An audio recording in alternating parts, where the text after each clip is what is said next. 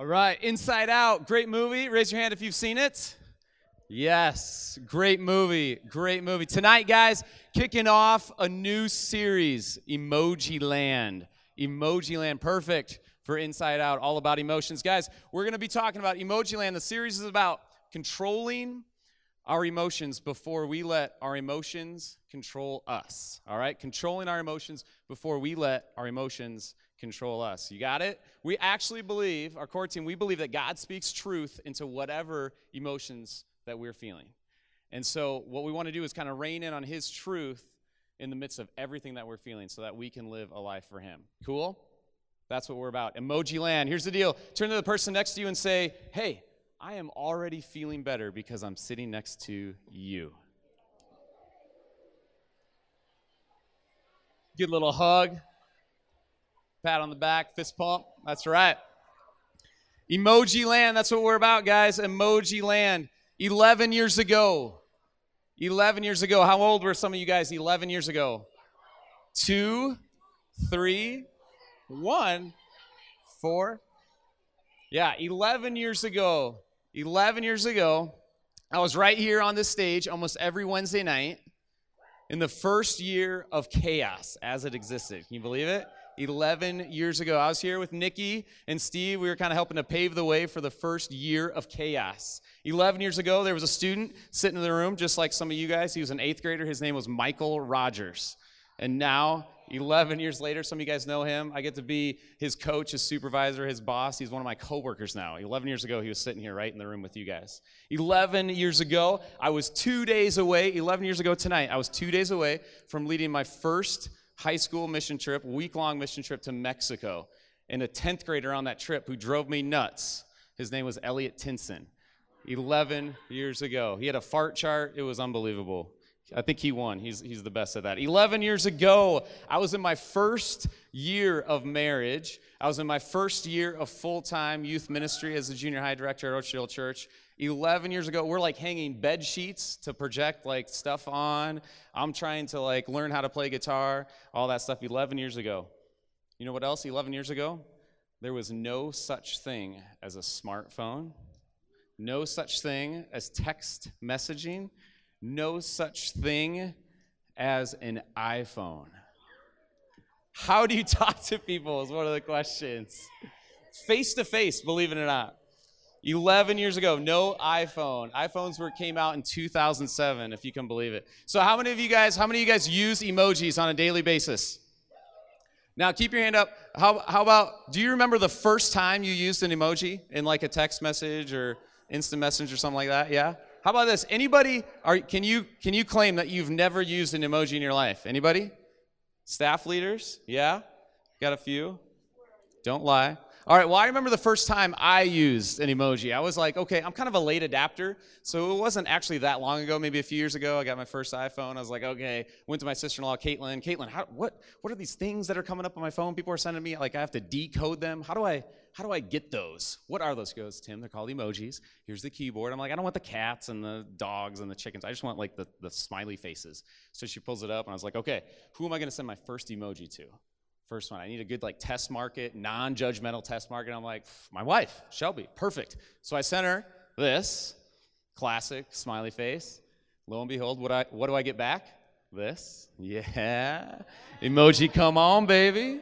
Emoji, come on, baby. All right. So then I'm like, all right, that was, that was a good first test run. Who's going to be my first guy that I'm going to actually send emojis to? That's kind of like a, a, test of masculinity in my mind. So I'm going to send an emoji to, all right, I'm going to send it to Michael, my buddy Michael Rogers, all right? I'm his boss. He has, he's got to be kind of nice as he replies back. So I send him the classic male fist pump, you know, that kind of deal. And this is what he replies back. Just kidding. just kidding. But seriously, no, just kidding. Anyway, guys, it's amazing, guys. This emoji, it's like a phenomenon. You can actually have like a full emoji conversation these days. You guys probably have some of those between each other. You can go through your threads, and it's just all it is is emojis. It's pretty nice. Like, it doesn't get in the way of those pesky things called, what, what are they, words that are comprised of those annoying little letters. Yeah, something like that. That's pretty crazy. Well, it's very emoji convenient to have those because you can actually express, I believe you can actually express more emotion through these little emojis than you like actually are feeling in real life, right? You can express more emotion than you're actually feeling through these emotions. So I don't know about you guys, but you know, there's been a maybe once, maybe twice in my whole life that I can remember laughing so hard that I actually was crying. But I tell you what, I'm like sitting at a stoplight, bam, I'm shooting a few of those out. I'm not even cracking a smile. Isn't that nice? You can like brighten somebody's day. I mean, don't you feel nice when you get some some nice emojis back from your buddies, your friends? It makes you feel good. And I tell you what, at such a low cost to myself, I want to use some of these emojis to make you guys feel good. That's just the way it is. It's so nice. Emojis, they are quite a phenomenon. Quite a phenomenon. So, guys, this series we're going to be talking about gaining emoji control we're going to be talking about gaining emotion control so that emotions do not control us. And this first night before spring break, I'm going to be talking about doubt. Doubt. So, what is doubt? Definition? A noun, number one, it's a feeling of uncertainty, lack of conviction, indecision, hesitation. Um, as a verb, you could say to doubt is to feel uncertain about, to disbelieve. And so, what's the opposite What's the opposite of doubt? Certainty, confidence, conviction, trust, believe. Those are the opposites, okay? Probably nothing new here as far as that definition. But what I want to point out is the opposite is not listed. The word that's not listed is faith. Faith is not listed as an opposite. Because what we're going to be talking about tonight as we dive into some scripture and dive into the Bible is that doubt Will, you will have doubt in the midst of faith, and that's going to be okay. All right? So, what is the definition of faith? Um, Webster says it's a strong belief in something or someone. And so uh, we're going to define it actually out, out of the Bible, Hebrews 11.1. Don't worry about turning to it right now. We're going to turn to some other ones.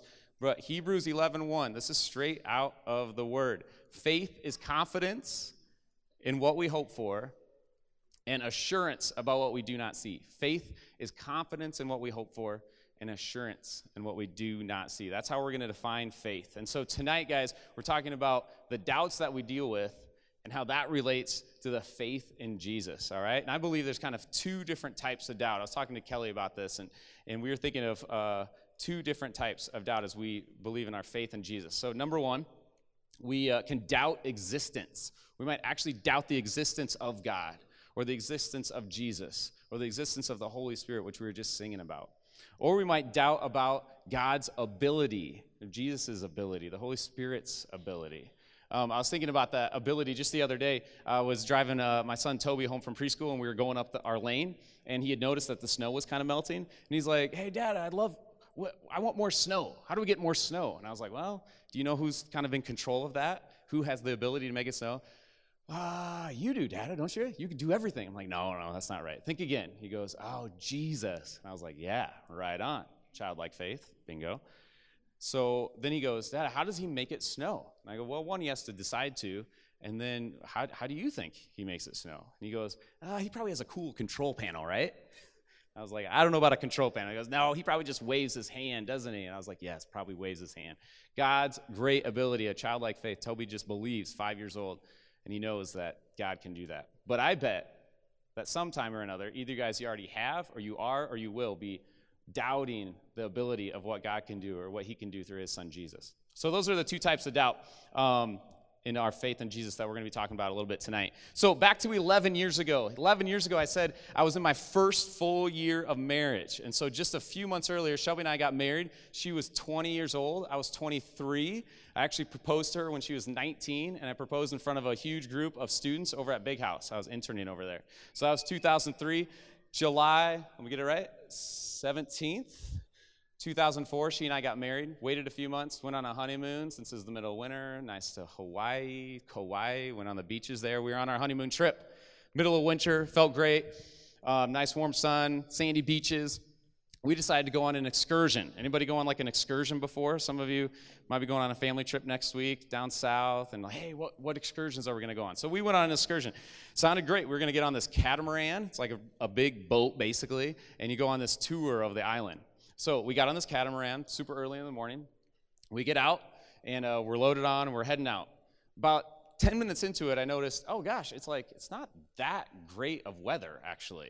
Like it's kind of overcast, it's a little bit of drizzle, it's actually really windy. And so another 10 minutes go by, another 10 minutes. Now we're like 45 minutes away from the dock and there's like 30, 35 or 40 of us all on this catamaran, and we are totally seasick. Like, honeymoon, let's forget about it. Like, we are throwing up. People are on board. Like, we got to get off. We got to get off. Luckily, Shelby and I hadn't thrown up yet. There's other passengers. We were totally seasick, and it was not a good feeling. Anybody been seasick before? Car sick, that kind of stuff?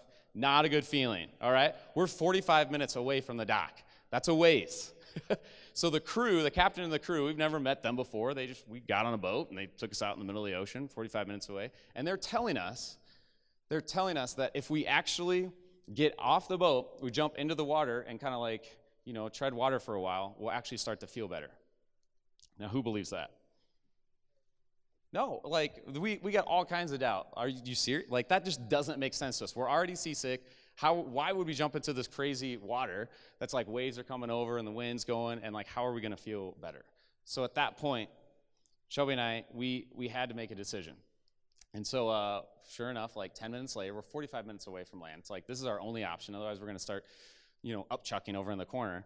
And so we decide, we get to the edge, and we jump in. Lo and behold, what do you know?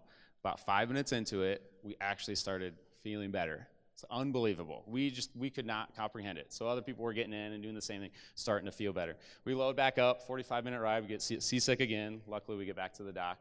It was like the low point of the honeymoon, but a story to remember.